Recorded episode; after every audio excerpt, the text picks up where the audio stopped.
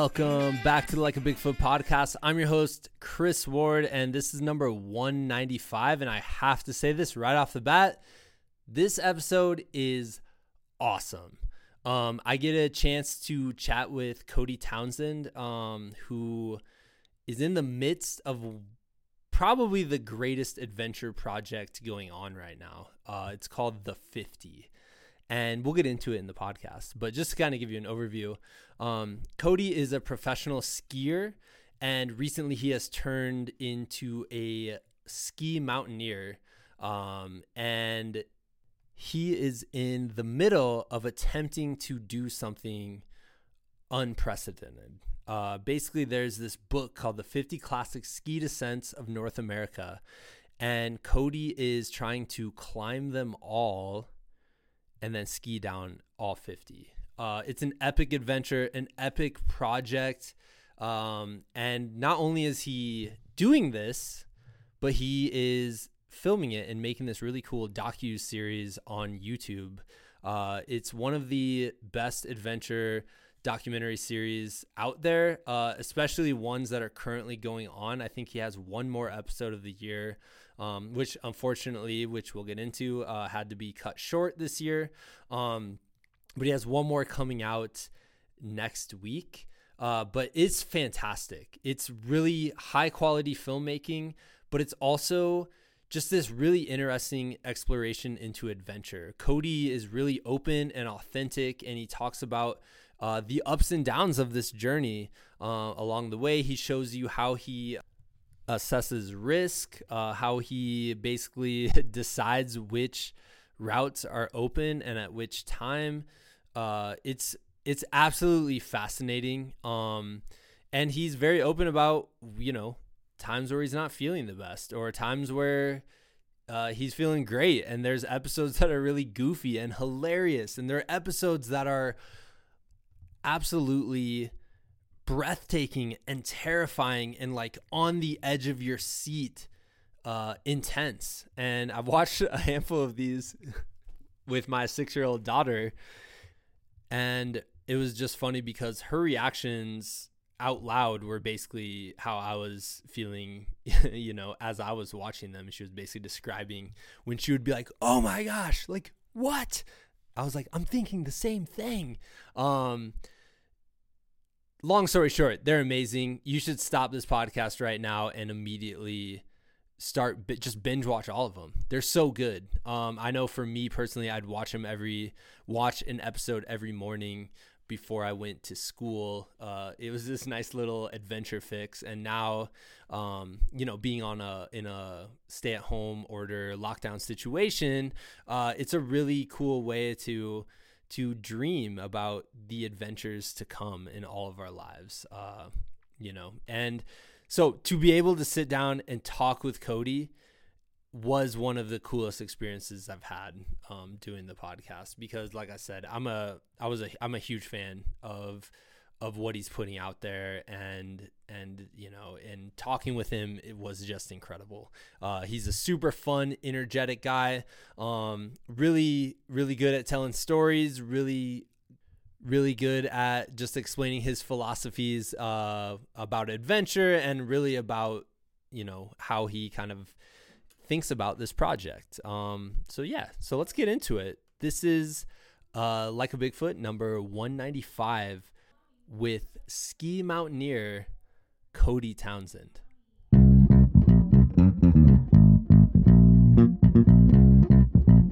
Thanks for coming on, dude. I'm super excited to talk with you. Yeah, no, thanks for having me. Yeah, no, it's a good time to be essentially talking not in person right now. Yeah. I was just telling my wife this actually. I have 3 daughters and my wife, and I was like, it's just nice talking to a dude. Yeah, I could see that, you know. I feel like eventually, if I do have a family, I'll probably be in the same boat, be like sequestered to a house full of females that just rule over me.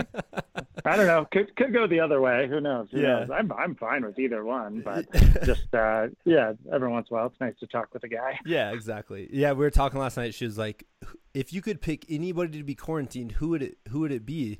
And I was like just naming a bunch of dudes, and she's like, not like Scarlett Johansson or something. And I'm like, oh yeah, I didn't even think about that. I just want to, you know, I don't know. Hang out with my buddies. Yeah, exactly. I'm like, just watch TV with my buddies. What do you mean? But yeah, man. So, first of all, I'm having you on because, speaking of watching TV, the one thing I've actually kind of binge watched through this whole thing has been your YouTube series, The 50, which honestly and truly is one of the best things on YouTube. Well, thank you. That's really awesome to hear. It's so good, man. Like, especially right now, as you know, to watch it and just dream of the adventures to come for all of us out there, you know. It's really inspiring, really cool. And yeah, man, I want to kind of talk all about that today for sure.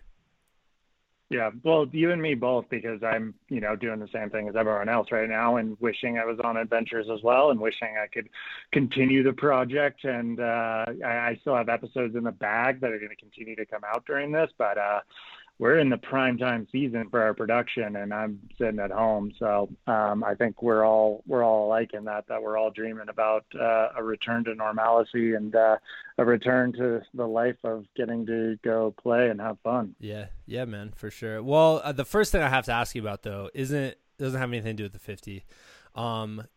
Your 2014 line of the year, which I'm sure you've talked about a billion times at this point. But dude, that was the craziest video I think I've ever seen. Yeah, it was one of the crazier ones I'd ever seen, and it just seemed almost actually separate from reality. I'll actually never forget having skied that line and it being kind of in a dream of mine for many years, and finally getting through it and just, you know, going through that emotion of like of completing a dream that that's been in your mind for such a long time. And then I went back home that evening, and because of the magic of digital cinema, was able to watch the video footage of it. And I just remember sitting, watching it, just like, holy, like, I don't know if you can swear on this podcast. You can totally swear, man. Yeah, I was like, holy shit, what? That's what it looked like? Like, oh my God, that was ridiculous. Like, that's me in there? Like, yeah, I know the footage just turned out insane, and yeah, went completely viral, and yeah, it was kind of crazy, really, that the amount of people that saw it, and kind of how crazy viral it went. Yeah. How did that dream form? So I guess I'll describe it really quick, but you guys should just totally stop the podcast right now and look that up. But you're going down this couloir. Is that the correct term? Yeah. There's this couloir. It's up in the Tordrillo Mountains in Alaska, and it's this very narrow hallway of snow. So rock on both sides. And, you know, this hallway had like 200-foot walls, and then actually went into like a full tunnel at one point where there was some chalk stones stuck up in the top of it. And that's how narrow this thing was. And the thing was probably about 2,000 vertical feet. It's in Alaska. It's super steep. It just looked like a god came in and hit this mountain with a cleaver and just like pulled it out immediately. It was just this like perfect slice in the mountain. And the first time I saw it, I actually didn't even think it was skiable, because you can kind of see that stuff, but they're just like cracks in the mountain. And then as we kind of got the right angle on it, because you could only see it from the right perfect angle, you could see there was snow in it. And that's when I all of a sudden it was just like, oh my God, I got to go look at this closer. So yeah, I got dropped off at near the top, kind of had to hike down into it, which was pretty sketchy, actually. I went by myself and was like climbing down this little pitch that was hanging over like a 500-foot cliff to get to the entrance, and then got to the entrance and was like, oh my God, this thing goes through. And then spent a couple more weeks like thinking about it, waiting for the snow to reset perfectly, and did it. And the dream, I guess, for it started years before that, of just skiing couloirs like that. Not quite like that, but, you know, skiing couloirs. And most of the time skiers ski couloirs, we ski them slowly. You know, that's the safe way to do things. You just kind of, you make hop turns your way down it. You do like 1,000 turns down a 2,000 vertical foot couloir. And that's like the traditional way. And then it was like 6 years prior where I did this one classic couloir called Terminal Cancer, and I did it with a legendary snowboarder, Jeremy Jones, and he was like, we should flash this thing. He's like, we should ski it fast. And he took off and just was like ripping down it, you know, not his board never went fully perpendicular to the fall line, was just like banging out tiny little high speed slalom turns just to control his speed, was going like 40 miles an hour down through it.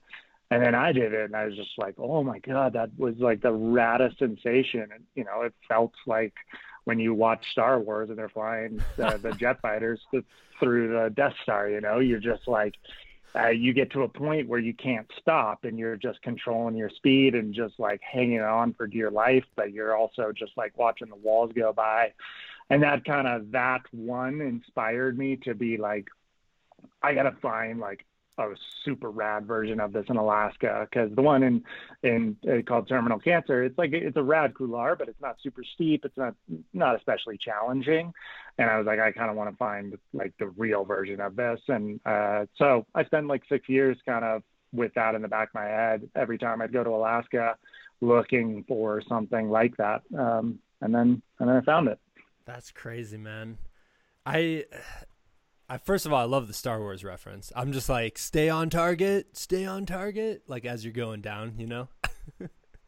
Yeah, no, you have like absolutely no escape route. You are in, like, it is, I kind of paralleled it with being in a giant barrel at Jaws or something. There's one way, and it is, otherwise you're getting destroyed. And so you're in those situations, and it's just like puts you in the, like, you get in those flow states, you get in those crazy, like everything slows down and you're just like, even though you're going 60 miles an hour, the walls feel like they actually slow down and you're in this hyper intense focus. And yeah, it's a nuts kind of feeling. That is crazy. Plus, like, I mean, for most athletes, and this, I mean, obviously this is going to be different for your sport, but it feels like flow state, you kind of have to like work your way up into it. Like it takes a little bit of time, you know, but you know, you're flying up there, getting dropped off, and then you just have to like go from just kind of not doing it, like you're standing there, to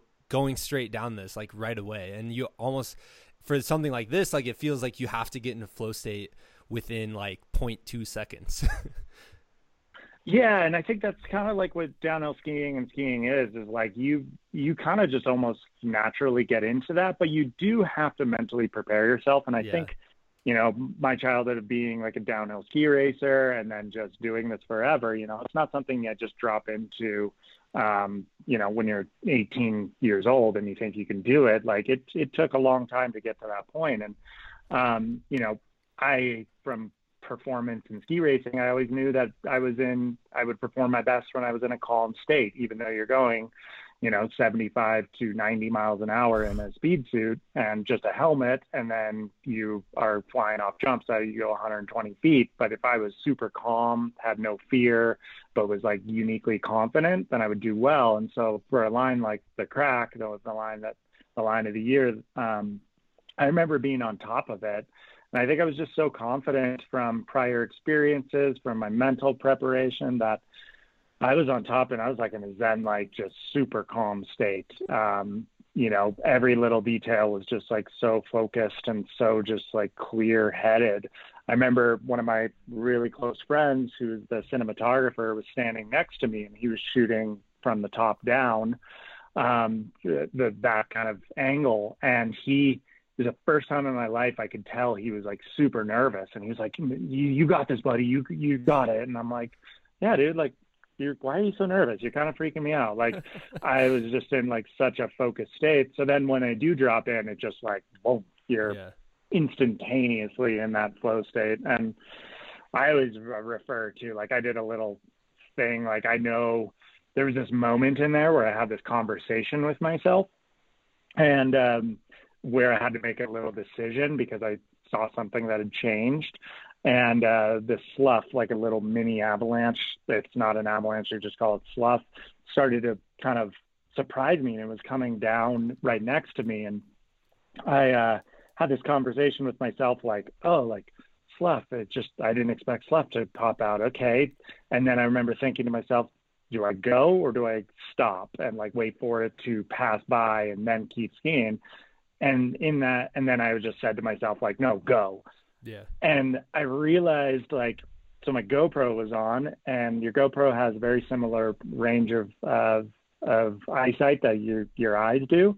And I could see when the slough came into frame of the GoPro, and then I can see where I kind of make my decision and like get my skis to start going. And it was 0.3 seconds. And I had this like full conversation with myself in 0.3 seconds.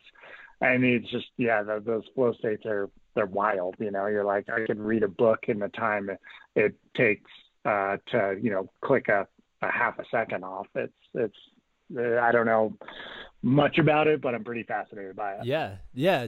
How often do you find yourself kind of getting into that flow state?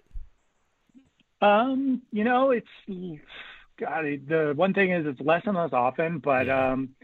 You generally are getting really into it when you're going very fast on a pair of skis, jumping off a very big air, or you can kind of get it in climbing situations too, which I'm now more familiar with, when your kind of adrenalines and endorphins are running full charge and you're climbing up something. And even though you're going slow, you can kind of get into that flow state, and just everything kind of moves in sync without even talking.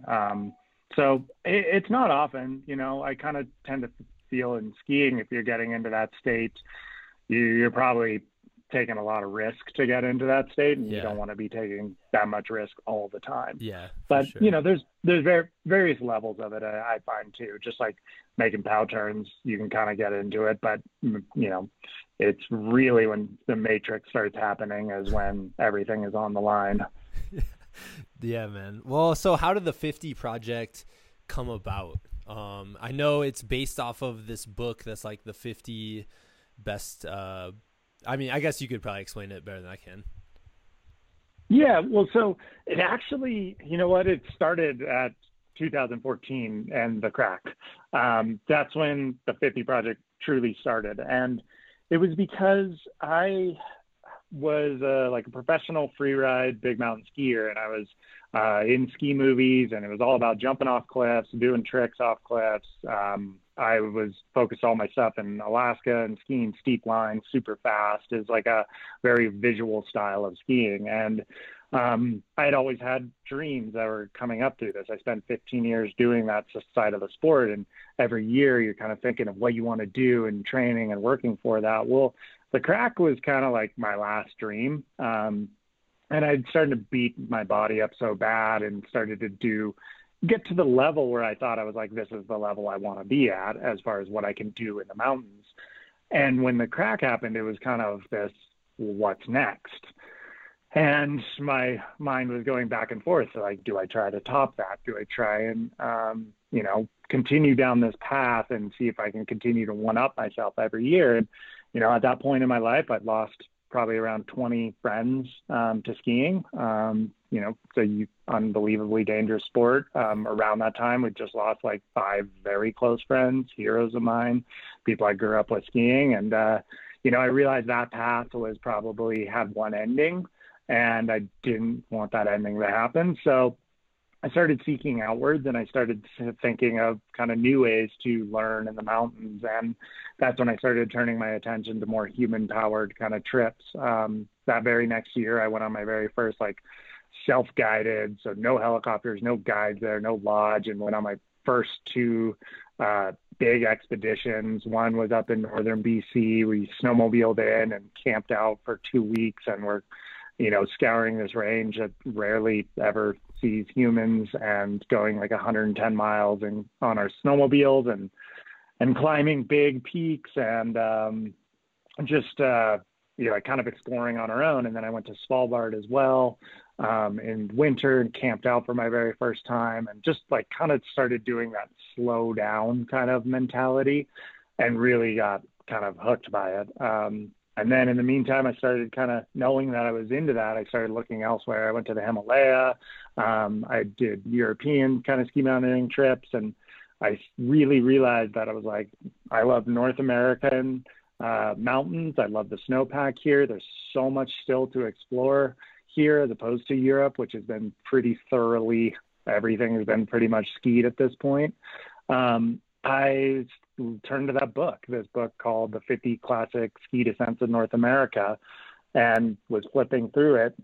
I'd had the book for years, but all of a sudden it like called on me. It was like, you should do these. This is your list. You should ski these lines. 'Cause a couple of them really stood out to me. It was like kind of lifetime checklist. I'm like, those are on the bucket list. And then kind of dawned on me. It was like, well, why don't I just do those three? Why don't I try all 50? And hence the 50 project, the 50. That's amazing, man. Well, so what is it that hooked you about slowing it down and climbing up? The thing that draws me to mountains and, and obviously like I do like trail running and things like that, but it's the idea, like you're doing it all yourself. Like you don't need anybody, you don't need anything. You just need your knowledge and your like know-how to get you to the top, you know? Is that kind of the same feeling in ski mountaineering? Yeah, I would say that. And I think it's where you touched on is it's a lot more mental side of things. Like, with obviously the free ride performance stuff of it, it's very physical and there's a mental aspect to it as well. But for the most part, a lot of the decision making is out of your hands, or, you're only focused on a few days and you're really only spending a little bit of time on the face, like a minute to ski down a big face. And when you're climbing up for your own lines, all of a sudden you're spending 4 to 6 hours up it and you've got so much more variables and danger to deal with that you have to be far more precise in your decision making and precise in your knowledge of snow and mountains. And as I started getting into it, I realized there was this whole world of the mountains I hadn't learned yet. And I kind of took this project as like a learning thing. Like I've said this many times, like there's far better ski mountaineers that are more bold, that are more fit, that like eclipse me on any day of the week, and could probably look at a lot of these lines and I was like, these are simple. Why is he scared on it? And I accepted that from the very first part of this was I took this as a learning experience. I was like, this is a challenge where I'm going to be kind of forced to learn all this stuff, forced to learn about the mountains more, forced to learn about your physicality of getting up them through this entire process. So I think that learning aspect was what drew me in. And then I guess it was also just the challenge, I'm kind of always drawn to challenges and goals, and here it was. This is it. This is a big challenge and a big goal. One I don't know if I can do. I don't know if anyone could do, but might as well try. Yeah. Well, and is there something to it, like the whole like having a list kind of deal, And I gotta imagine when you finish one and you go back and you check it off the list, like it just there's an awesome feeling there. Yeah, there is. But, honestly, for skiing, the list is a detriment to me. Okay. So objective-based ski mountaineering and objective-based skiing is uniquely dangerous because it changes your mindset. You are essentially going like, I'm going to the top of something and this is my goal. Whereas like skiing, to me, the safest way to do it is you let what you ski what the mountains let you ski. So if the line in the book says the northwest face of such and such mountain is the line you got to ski, you're in the vicinity, but southeast faces are actually safe that day. If you didn't have the book and the checklist, you just go ski the southeast face. But with the book on there, you have to go for the northwest. So that's where like lists are actually really dangerous, and it was a big part of me getting over this and committing to it was like, how is my mental state and decision making in the mountains going to be affected by this list? And will I all of a sudden get to a point where I'm like, oh, like screw it, I just got to go for it, it's on the list? And would you put yourself in a dangerous position because of that? So the list itself is a detriment to me. It's part of it, but it's also like, I don't like that it's a list, because a lot of my theories of skiing are, you know, you stay flexible to what the mountains dictate. You don't try and dictate your will on the mountains. Yeah. Well, I've heard you talk about your three kind of rules of the 50 project, which, you know, makes a lot of sense to me. And I think I'm pretty sure the first rule is just like, be safe on this. Yeah, it's actually just technically don't die. Yeah. Which, rule number one is don't die. And, you know, it sounds obvious, but you kind of have to put that in the front of the list because, like I said, I've lost a lot of friends to the mountains, and not for any reasons of them not putting that on the list or whatnot, but it's just like I have to have that in my head at all times because I do want to continue to live and be an old skier and do all the things in normal life. But I kind of want to help essentially potentially influence people that like, you can do this stuff and you can do it safe, but you just, you know, there's got to be certain things involved like patience and time and evaluation and experience that go into doing it safely. And so that's honestly like one of the best parts of your series is you show that and you demonstrate it through your actions. So the whole evaluating the snow, you go through and it shows you doing this, and you know, even turning around or not going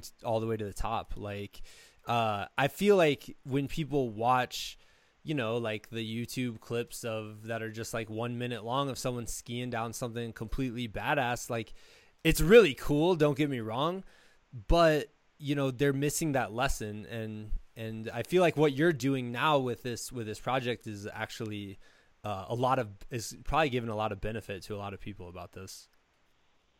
Yeah, well, it wasn't altruistic in my way of doing that. I actually just found it personally fascinating. Yeah. You know, when I started to get into this and started to learn how to essentially evaluate the mountains for the way up and the way down, not just the way down, I was like, this is all fascinating. And there's such this like unbelievable like depth of knowledge that goes into it. And it's part science and it's part art. I just was like, this is really interesting, this whole process to get just to the top of the line and then ski down it. So when I was thinking about the series, you know, I was telling people early on, I'm like, it's going to be like 80 to 90% not skiing, which is, you know, I spent 15 years being a professional skier and all you show is you're skiing. So it was kind of anti what was out there. And I would say like ski movies and what I did before, like we're taking the same processes and same safety into effect, but it really isn't the kind of platform to show it. Like ski movies are there for stoke and getting you ready for the season and just like pumped up to go skiing. So when they try and put in safety, it's like just kind of a downer. We would put that in and people be like, that movie is boring. So here was a platform where I felt like I could talk about that and crafted in a unique way. Yeah, but I just feel like you guys don't make it boring. I find it really interesting as well. Well, that's good to hear. Yeah, no. Well, I think it just naturally it's not boring. Trying to make decisions in the mountains, it's a fascinating thing, and you know we get a lot of people saying like you need to show that every episode, and you're like, well, we don't do it every time, but when it is like the main focus, like if avalanche stability is our biggest concern, then we're going to be talking about that a lot. But if it's like physical fitness to get to there or the challenge to get there or whatever, then we're going to talk about that. So it's like the body of work, and, you know, the 50 episodes plus that'll be out there, you'll see a little bit of everything that goes into climbing and skiing these kind of lines. Yeah. Well, so your second rule is this fun? Yeah, have fun. Yeah, have fun. and that's mainly just in the way that like a lot of the times you could survival ski your way down, and sometimes we do. But I want to make sure it's not just on this borderline of like we're just doing it to do it. And sometimes it's fun to challenge yourself to ski in horrible conditions. Like I find joy in placing a critical turn over serious exposure in terrible conditions. It's something I'm not used to, so I find some excitement out of that. But at the same time, there's a point where you're just you're kind of trying to say like, no, if this isn't that fun, then I'm going to turn around. The third rule of the 50 is, or I guess, is it rule or like question? I guess they're priorities. And the third priority is do all 50. Yeah. And that's just because it's like, yeah, that is the ultimate goal, but I want to say that's the third goal.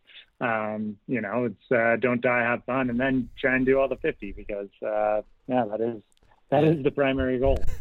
How do you balance the have fun with the like type 2 fun where, you know, you just have a miserable day or like a sufferfest day and then, but that still counts as fun because later you can joke about it with your buddies. Yeah, no, definitely. The type 2 fun is still very fun. And it took me a long time to realize that. I think for a long time, I did not like ski touring, and I actually still hate running. I just can't get into it for some reason, but you realize there's this fun at the end of the tunnel for suffering. And even when you're in the middle of it, you cannot even foresee it. You're like, this sucks. This is terrible.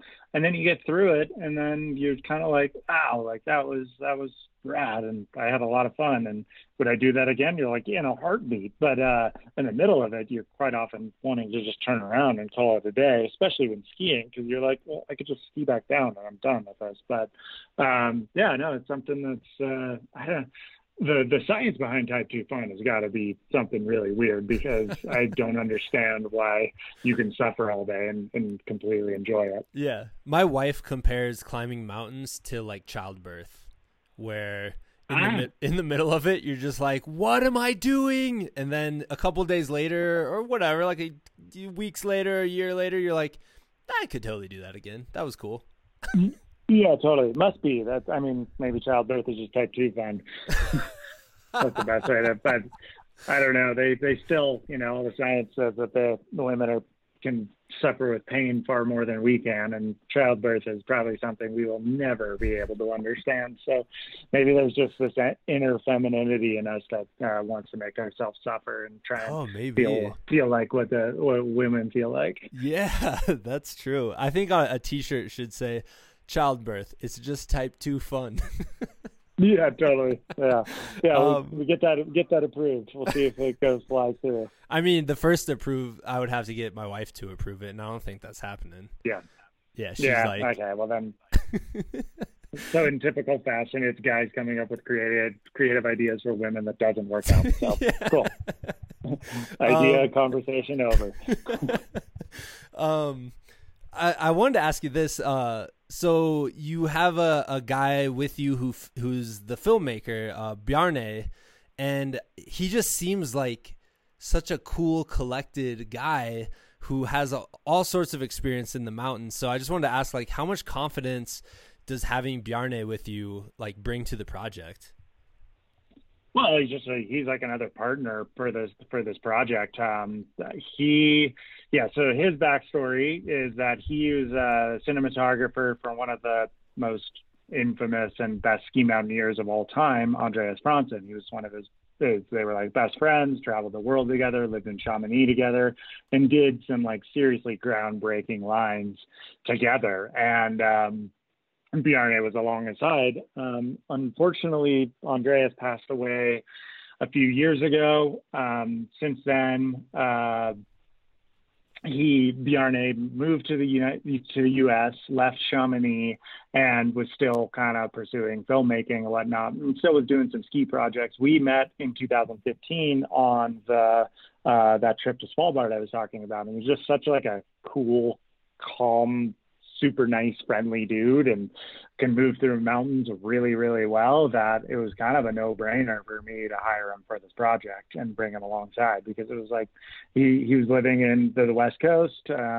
He has, you know, there's only like maybe 5 people in the world that can do what he does. And so it's like, well, he's the guy. And he's come alongside, and he's been the ultimate partner in this. And what's more than anything, like, he has a lot of strong technical skills. He can get up and down anything with a heavier pack and camera equipment. But we have the very similar risk tolerances and very similar decision-making skills. And so it's a really good partnership. Like, he you know, in one of the episodes, he's the one that decides, he's like, we should turn around. I'm like, all right, cool.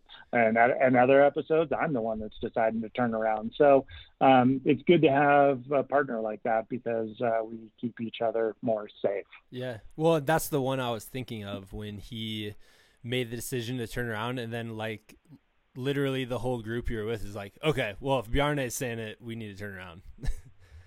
Yeah, totally. Well, it's because he has a ton of experience in those situations. And we were all hesitant. Of all things, I was actually the most confident. I'm like, we can get through this. We'll be fine. But when someone like that without experience says, I'm turning around, then you're turning around. And, you know, the same goes for me. And I think he has that respect for just my experience in the mountains, not necessarily ski mountaineering. Just like if I'm like, this doesn't feel right, he's going to be like, cool, we're good. Turn around.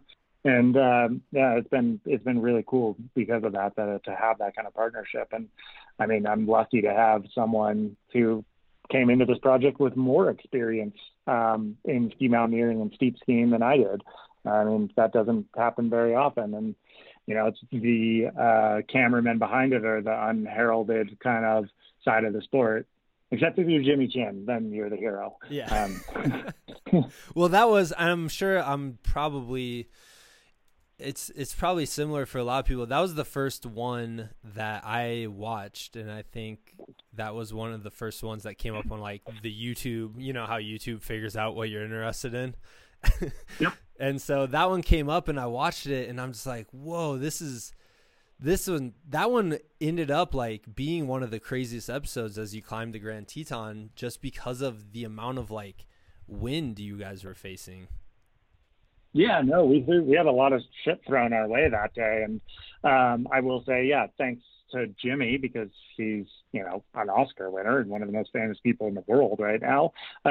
Just a lot of people found the project through him, and he has happened to be a good buddy. And I've always wanted to do the Grand with him, and was incredibly lucky to go out there and with him. And, you know, it's one of the unique parts of the project has been able to linking up with like, whether they're local heroes, underground heroes, or like full blown heroes like Jimmy, and going into their local mountain ranges and learning from them. And that day with Jimmy was like, it was really cool. I learned more about mountains through him. And, you know, here's a guy who's done Meru, one of the most bold ascents of any climbing expedition of all time. And you're climbing the Grand with him and getting to learn his lessons that he's learned from guys like Conrad Anker and Alex Lowe and all these guys. And so it was really special. And, you know, then the variables that got thrown our way that day and, you know, navigating through them, it's like part of the thing that attracts me to mountains so much of those crucial moments of decision-making, whether you can persevere through it or whether you feel like we need to turn around. Yeah. So what did you learn based off of like his decision-making in that experience? Well, it's really subtle, and it's like what he said was just like, you go up until it doesn't make sense anymore. Yeah. And it was kind of this notion, sometimes I feel like I was almost premature to turning around. It's like the wind that day, and I was like, dude, this was just not the day to do it. But he was kind of like, look, he's like, you go around till it stops making sense, and you kind of start evaluating the actual hazards, the rationality of it. You realize like ripping 70-mile-an-hour wind on the side of a mountain clinging on above exposure when it's freezing cold, like that tells you a lot of parts of your brain to just like get out of there. It's not comfortable. It's not fun. There's nothing about it that is saying like, no, just keep moving up. But then you start to break it down rationally and you're like, well, what is the actual hazard with this wind? And you're like, well, right now there's no wind loading up there because he knows the slopes well and knowing the route well enough, the wind isn't forming a specific hazard that is going to make us turn around. It's just really uncomfortable. There is some hazard of maybe getting blown off or losing equipment or whatnot, but let's just keep going till we get to nearly that point. So we just kept moving up and we persevered through it and had an incredible day. I mean, the skiing was awful on it, but it was like still stands out as like one of my favorite lines of this entire project because of the lessons I learned from it and because of the challenges that were thrown our way on the Grand Teton. Yeah, yeah. Well, I want to ask you just about a couple of specific episodes. I watched a bunch of them with my 6-year-old daughter. And so as we were watching them, I was just writing down things she was saying. Yeah, that's awesome. Hopefully not my propensity for a potty mouth. I've been trying to clean that up. There was a couple. It went so over her head because I'm like, yeah, hey, don't say that. And she goes, say what? And I'm like, never mind. But I will say we watched Pyramid Peak. I think that was the first one she watched with me. And I'm pretty sure it was her first swear word that she said, because you like look down this giant cliff and she just goes, shit. And I was like, what'd you say? Yeah, no, that's, that was definitely an intense one. That line had some exposure. Yeah. Well, and then her comment was, why do they not just slide down on their butts? 'Cause I think she's like, that's what I would do. Yeah, totally. Well, because we're much more confident in our skis. Ultimately, your butt is a rounded thing, and your skis have very sharp edges, so you're able to cling aboard. It's one of the things I actually find skiing down things, and maybe this is me for being a skier, but as a skier, when you start to climb stuff, it feels way more scary because you're like, I'm just on my feet above a serious exposure and something super steep. You flip it around and you're on your skis and you're like, I feel so much better. That's like been part of my process through this. Like last year I was getting scared on climbs. This year I'm way less scared because you realize, like, you learn, you're like, oh, you're not going to fall. It's totally fine. But skiing down stuff, when done correctly, can be a very safe way to get down the mountain. Yeah. Yeah, well, and I actually was going to ask you about that. Like, when you're going up, and you mentioned this year feeling more comfortable with it, which makes sense, like, as you're getting more used to doing this whole process. But, like, as you're going up, is it in the back of your mind the whole entire time, like, oh, my God, I have to, like, ski down this somehow? Or, like, being a pro skier, are you like, I'm cool with the skiing down part. It's the going up that's kind of intimidating. Yeah, I think 95% of the time, it's just like, get up there. I can get back down it. But you are evaluating on the way up as to whether the conditions are good enough to ski down. I would say the one line last year, episode 8, I want to say, Sphinx, was the first time in my life where I was kind of like, I don't know if I can ski back down this. And we might have to down climb this entire thing. And that's what really petrified me. I'd skied in Alaska for 12 years and just was like very comfortable on steeps. And then all of a sudden, because it was such hard pack and the snow was so bad, It was my first time I realized, like, man, like, shit, I don't know if I can ski back down this. This is steep and icy and rock hard. And that's what really petrified me. And that was kind of the only time I've ever feel like, I don't know, like, I hope I can figure out how to ski down this, because I definitely don't want to down climb it. But most of the time I'm like, get me on my skis. Here comes the fun part. Yeah, for sure. My daughter's review of the Sphinx, which we also watched yesterday morning, was, I don't want to climb up any mountains.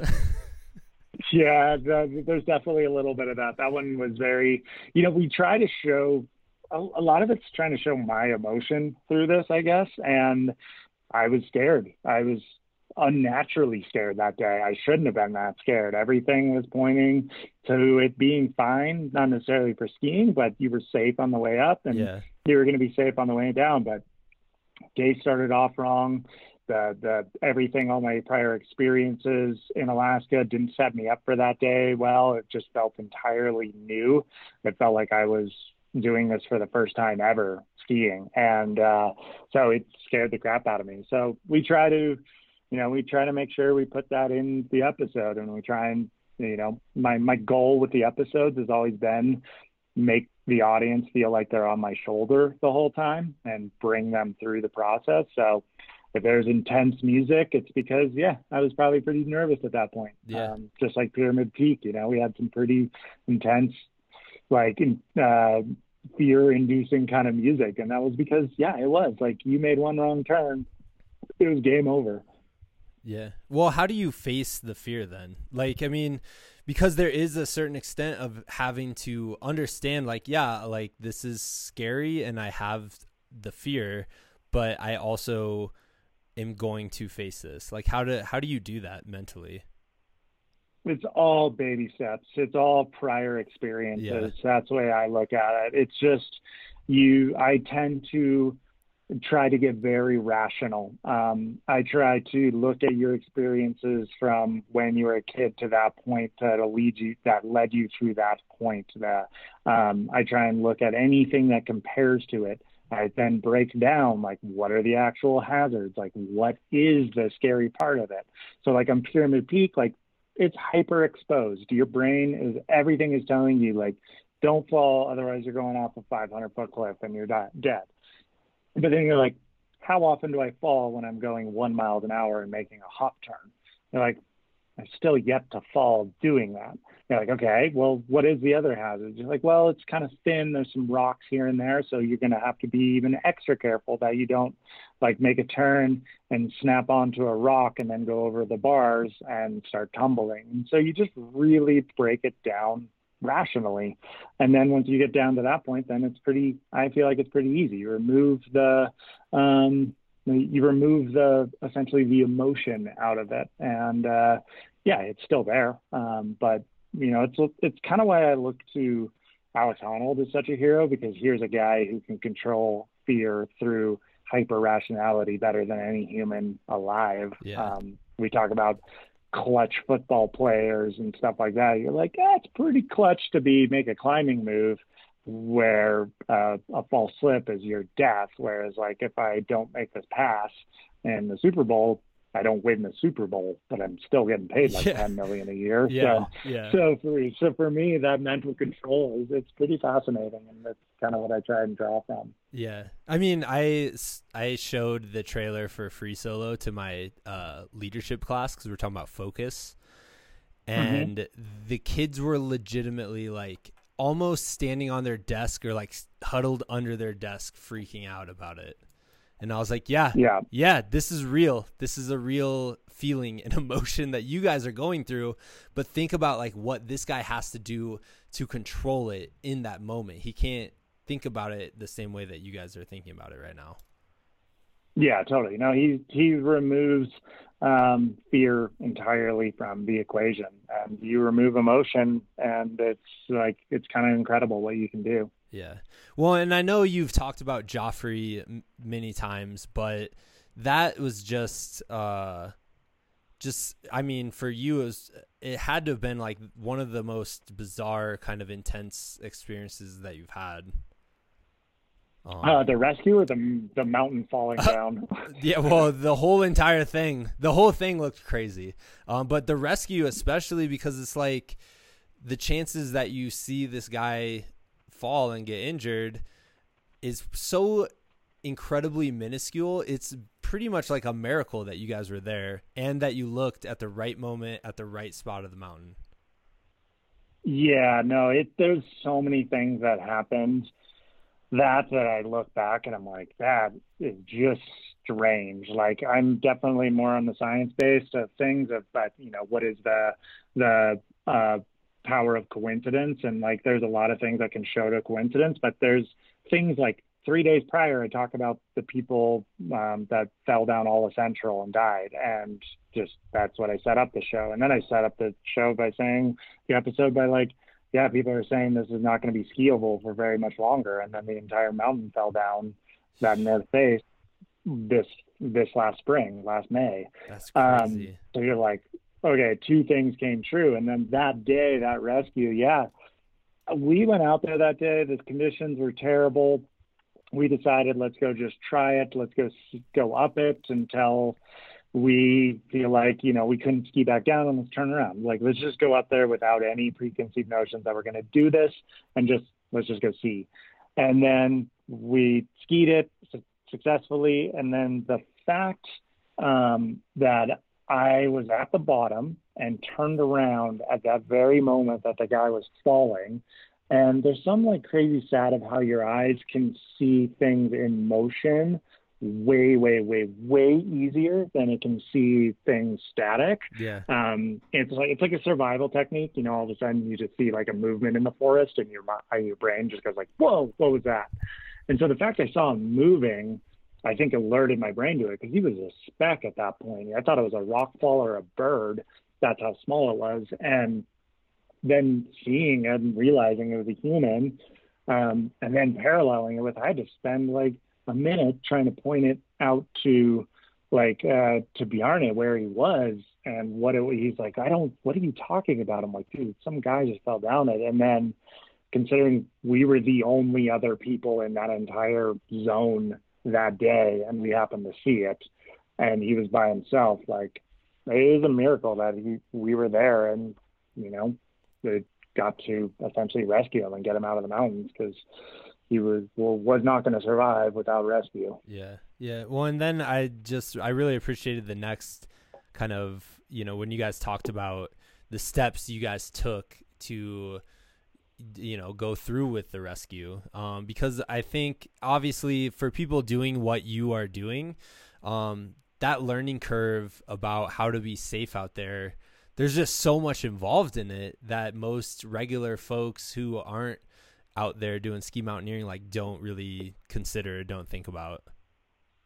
Yeah, and that was what we tried to illustrate in that bonus episode, was just there's a lot of new technology out there, and there's a lot of things like a satellite transponder, like a bivy stick kind of deal that I can send out for help. But the thing is, I don't think people necessarily, they maybe buy it and then they're like, cool, we're good. But when you start to understand the rescue dynamics that happen in the mountains, and I've been lucky enough to be around search and rescue people for a decade, around guys, around helicopters, I've seen rescues. I just know how they work.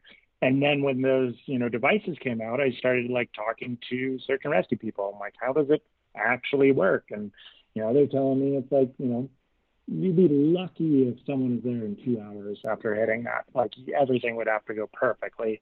But you're most likely looking at an absolute bare minimum of 3 hours, if not overnight, which there's a lot of anecdotes of people, pressing it at noon and happen to spend the night out there. So understanding that process was what led us to making the decision of, which was a tough decision, of Bjarne and I splitting up and me going for help and calling a heli operation, and getting 911 and getting search and rescue on the phone so I could exactly describe the situation and let them know that both these people are out there, not going to survive the night.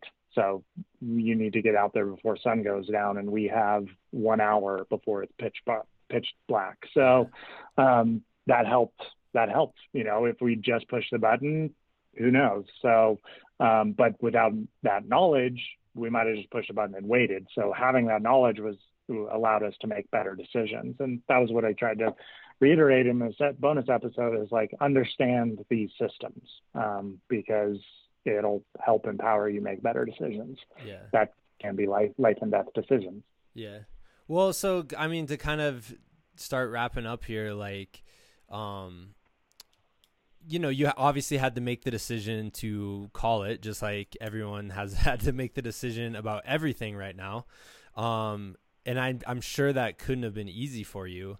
And I know there's a lot being written about, 'cause I'm in Colorado, and I know there's a lot being written about don't put yourself at risk right now, because we need all the resources, obviously, in hospitals for the COVID virus. So can you kind of talk a little bit about your decision and your feelings, in the last few weeks, as you've had to basically be hey, this project in prime time right now, when the project would be going on, we're going to have to kind of call it for the year. Yeah, no, it was probably the hardest decision I've had to make yet. There is certain lines. There's one line in particular that's only been skied once that I know is in condition right now, and that's where we're headed. So to look at this project that's only been, a line that's only been skied once and hasn't been filled in for 5-6 years, and have to turn your back on that's everything I've been working for, and to turn your back on it was really hard. And there was parts of me that was saying, look, we can do this safely. The fact is, if anything goes wrong on most of these lines, it's mainly a body bag rescue and not just an actual rescue. Yeah. Plus, we are very cautious in the way we approach these lines.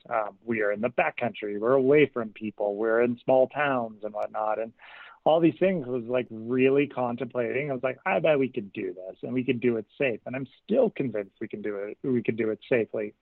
And then it kind of dawned on me. It was like, you know, like, that's not the responsible thing to do. And a lot of this project is about making the responsible decision. And that's putting the number thing 3 priority to complete all 50 and into the number 1 priority. And that goes against your principles. But it was, you know, it's hard. This is what I dedicate my life to. It's everything I get joy and pleasure and work and everything out of. And we're in the absolute March, April, May is like our season. That is the 3 months when the biggest lines, the most challenging lines are in condition, and to call it during that period was really tough, but it's the right decision. And we tried to pride ourselves on showing what the right decision is. So here it was, like, it's right, staring you right in the face. Don't be selfish. Yeah. This is the right decision to do. And and it's, I mean, hell, to have to make that kind of decision just shows how lucky a position and person I am, because it's like there are people that are trying to make a decision between food and paying their bills for electricity right now. They're that have lost their jobs and are looking at complete financial and personal ruin. There are people dying right now. Yeah. And when scientists are telling us to shut it down and stay at home, then that's the good call. And to be wrestling with this personal decision, you're like, okay, this is real small potatoes, Cody. Like, Dad, this skiing thing, you're lucky enough to be a professional skier and to like dwell on the fact that you don't get to go professionally skiing right now. Like, you're in a lucky position. So shut her down, hang out at home, be a part of the solution, and hopefully, you know, we can figure this out and get through this time that's going to define a lot of our lives. Yeah, definitely, man. Well, so how does a guy with a lot of energy like you, like, how are you spending your time right now? Oh, God. Yeah. Just trying to work out at home as much as possible. It's not the same. Yeah. A lot of cooking. I've cleaned and reorganized my gear like 3 times already. I'm working on my garage. I'm working on my downstairs, all the house projects that I've been wanting to do. Luckily, I got a lot of content that I'm still trying to put out there and even create bonus episodes in my garage, which I can do to keep people entertained through this. So working on the content side of things, getting out there and just, trying to stay in shape in any sort of way I can in case, like, you know, May we get this under control and maybe we can go hit some of the May and June lines potentially. But for the most part, it's just, I don't know. This is the longest time I've spent at home consecutively in almost 2 years. I've been home for 3 weeks. Yeah. Well, I mean, and to tie it back to something you said earlier, when you're talking about the mountains and you just kind of have to take what the mountain gives you, I just feel like that's all training for this real life situation where it's the same idea. You're like, we just gotta take what it gives us right now. And, you know, and when it is allows us to actually like go out and, you know, resume our lives in whatever form or fashion that's going to look like. Yeah, no, this will pass, and we'll be stronger and better because of it. I know certain people won't, and let's try and help those people out to get back to normal. And let's do what we can to solve this thing. Yeah, for sure. I don't make the mistake I did today, which is I went on Google Earth with my daughter while I was trying to teach her about like national parks and stuff. And then I just started looking at random trails and mountains that I wanted to go to. And then we got, it was seriously like an hour and a half of just making a list of like, okay, and then we're going to do this. And then after that, we're going to do this one. Yeah. I definitely believe we're all going to cherish it a little bit more after this. Yeah, for sure, man. For sure. Well, hey, like, to finish up here, like, where can people kind of follow your adventures and check everything out? Obviously, the 50 on YouTube is something like you definitely need to see, and I'll be posting about it a bunch before I put this episode out. So yeah, so the project is the 50 on YouTube. You can Google search my name, Cody Townsend, on there. It'll pop up, or the 50 or whatever. It's probably going to pop up. Otherwise, at Cody Townsend on Instagram is another good way to follow it. And then, those are the main primary feeds. On Twitter too, but Twitter's a cesspool of negativity. Oh my God! But, yeah. The other tip is stay off Twitter. Yeah, stay off Twitter. I know I'm more of a Twitter guy than an Instagram guy, and it's just I realize how much I'm actually now shifting towards Instagram, because it's just not like, oh my god, yeah, this sucks. So yeah. But in the meantime, yeah, if you're listening, you want some to binge watch, there's hours of footage. We got 25 episodes out, actually probably like 28 with a bonus episode. So I'm telling you, it's so good. I was watching it before school was canceled. I would wake up, go for my run, and then watch it while I ate breakfast before I went into school. And I would just be like, oh yeah, this is an awesome, like, I would just, it would be like you had an adventure before you went about your normal day. Yeah. Like I said, that was the goal, to bring people along for the ride. Yeah, so, but then you guys are always drinking beer at the end, and at 6 a.m, that's like, oh yeah, that's not okay at 6 a.m. I mean, yeah, no, totally. Don't drink beer at 6 a.m, but definitely drink a beer at the end of your day. Like, throw in a supper fest in your cooler, and when you get back to the car, man. Yeah. After a Take 2 Sunday, there's nothing that tastes better than a good beer. It's the greatest beer you'll ever have is after a Type 2 Fun Day. It's so good. Awesome. Well, thank you, Cody. And definitely check that stuff out. Cool. Well, thank you, Chris. And you have enjoy your downtime and your time away from school, and all the best to you. Yeah. Thanks, man. All right, ladies and gentlemen, that wraps up the show this week. Cody, you're amazing. You're an incredible dude. Thank you so much. I'm so appreciative and just so happy that I was able to kind of pick your brain for an hour and hear about your adventures. Keep sharing them. Keep having them. You're just so inspiring. So like I said, and I think we just said it in the podcast probably, but if you are interested in any of the things that we talked about on the show, you can go to Cody's YouTube page. It's Cody Townsend. Specifically, the project is The 50.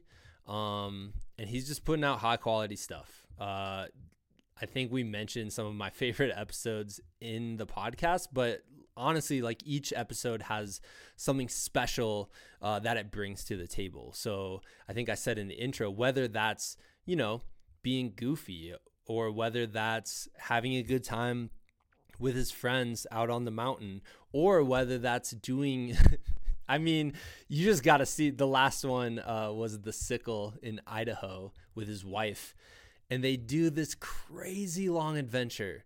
Like, it takes them the whole, like, sunrise to sunset, and beyond. And they climb this pretty scary looking, couloir in Idaho. And they get to the top and realize, like, we're not going to be able to actually, like, ski this. And they have to, like, sidestep most of the way down. And it's just each mountain's bringing this completely new experience for him. And it's really interesting, really fascinating. And like I said, he just does a really good job explaining his thought process and using humor and just being open and honest. And I think we talked about a lot of my favorite ones on the show, but like I said, really all of them, check them all out. You can jump in whenever, but starting at episode 1, watching him on this journey is really, really cool. So like I said, I'm a fan. I can't wait to see more. Can't wait to see the last one that he's putting out in a few weeks. It's something I'm definitely looking forward to, especially right now, like having And I was actually just talking. We talked to my buddy Paul Shearing a few episodes ago, and it was kind of like right when all this was going down. And I wanted to talk to Paul because, you know, he's just a wise man. And that episode was a really fun episode of the podcast. And he just puts things into perspective with me. I literally just got off the phone with him, and we were talking about like narrowing our focus and trying to come up with these local adventures. I mean, but doing it in a responsible way.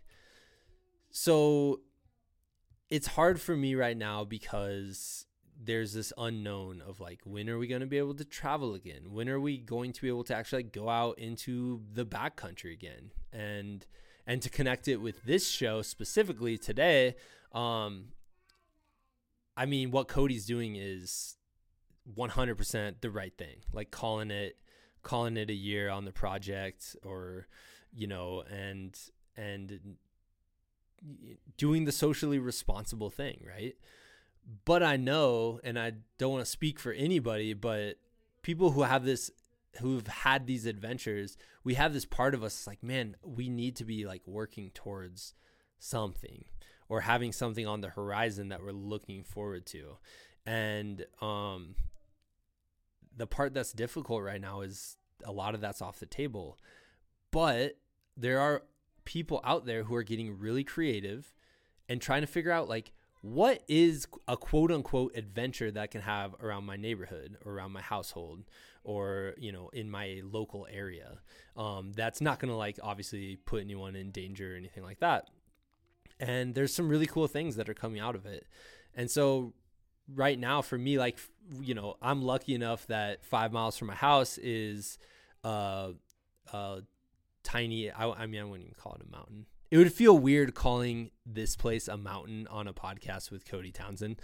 But there's this like plateau, open space area, and there's a bunch of different trails on it. And I just wanted to have an adventure. So basically I was just like, okay, I'm going to try to run every trail and connect them all and all that. And it was exciting. It was fun. It got me pumped up to go out and go for a run. And it was just like this tiny project that meant nothing to anybody except me, but I was really excited about it. And so I'm trying to in my mind, come up with ways to get excited about these tiny adventures. And some of that is just like running around different parts of my neighborhood and trying to find these little single track trails that are like kind of on the side of the road that I didn't know existed before. And I'm making this like mental map of the town that I live in that I never would have had before, because, you know, I got, you know, you're stuck in your routine, and now we're all like forcibly outside of our routine. And so there are these opportunities that are arising for things like that. Another thing for me personally, like, one thing that I've enjoyed watching about Cody's videos is he's like able to build stuff and like work on things and like, you know, in his garage, and like looks manly and stuff. Meanwhile, I go out to my garage and I'm like, I have this tiny tool, to this super tiny like bag of tools, and it's bright pink because it's my wife's bag of tools, right? I'm not like a handy man. I'm fully admitting that right now on the show. But I would like to become more, you know, I would like to become able to actually like do some stuff and build some stuff and fix things and whatnot. And I'm kind of like, there's no better time than right now to learn that. So that's kind of something I'm hoping to pursue over the next few weeks too. So I guess just from sharing all that, if you're still listening, go out and like, try to create something that you're excited about, whatever that is, whether that's a new route around your neighborhood or, you know, I don't know, but try to go out and do something that is exciting you. And it's a little bit more challenging right now. We have to kind of invent these ourselves and get excited for them. But I think there's a cool opportunity to like narrow our focus right now and really work on that kind of aspect of an adventure. So I hope you guys are doing that. I'm trying it as best I can. I hope you're doing as best you can. You know, we're going to power through. you know, but part of that is just staying passionate and optimistic and, you know, and positive. So I hope you guys are out there doing that. Yeah. And that kind of all spurred from my phone call with my buddy, Paul.